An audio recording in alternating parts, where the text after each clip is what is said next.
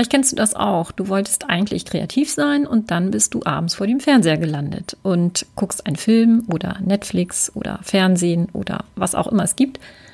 Und naja, denkst dir, auf der Couch ist es ja ganz schön und das mit dem Zeichnen, Malen, irgendwas Kreatives machen, das mache ich dann halt morgen. Allerdings kannst du auch ganz wunderbar, wenn du einen Film guckst, dabei skizzieren. Das ist natürlich etwas anders als ein eher statisches Motiv, weil ja, in einem Film gibt es natürlich unheimlich viel Bewegung. Es gibt Schnitte, es gibt mal Nahaufnahmen. Dann haben wir uns vielleicht mal Motive ausgesucht, bestimmte Personen, dann tauchen die nicht wieder auf.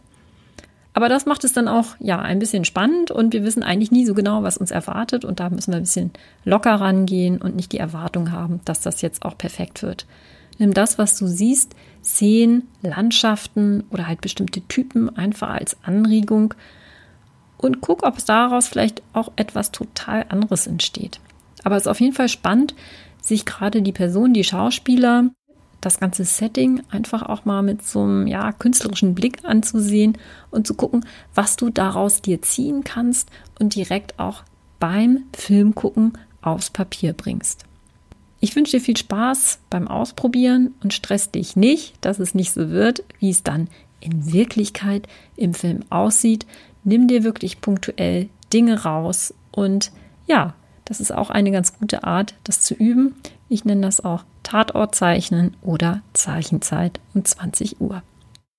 Und weitere Kreativanregungen findest du unter atilda.de.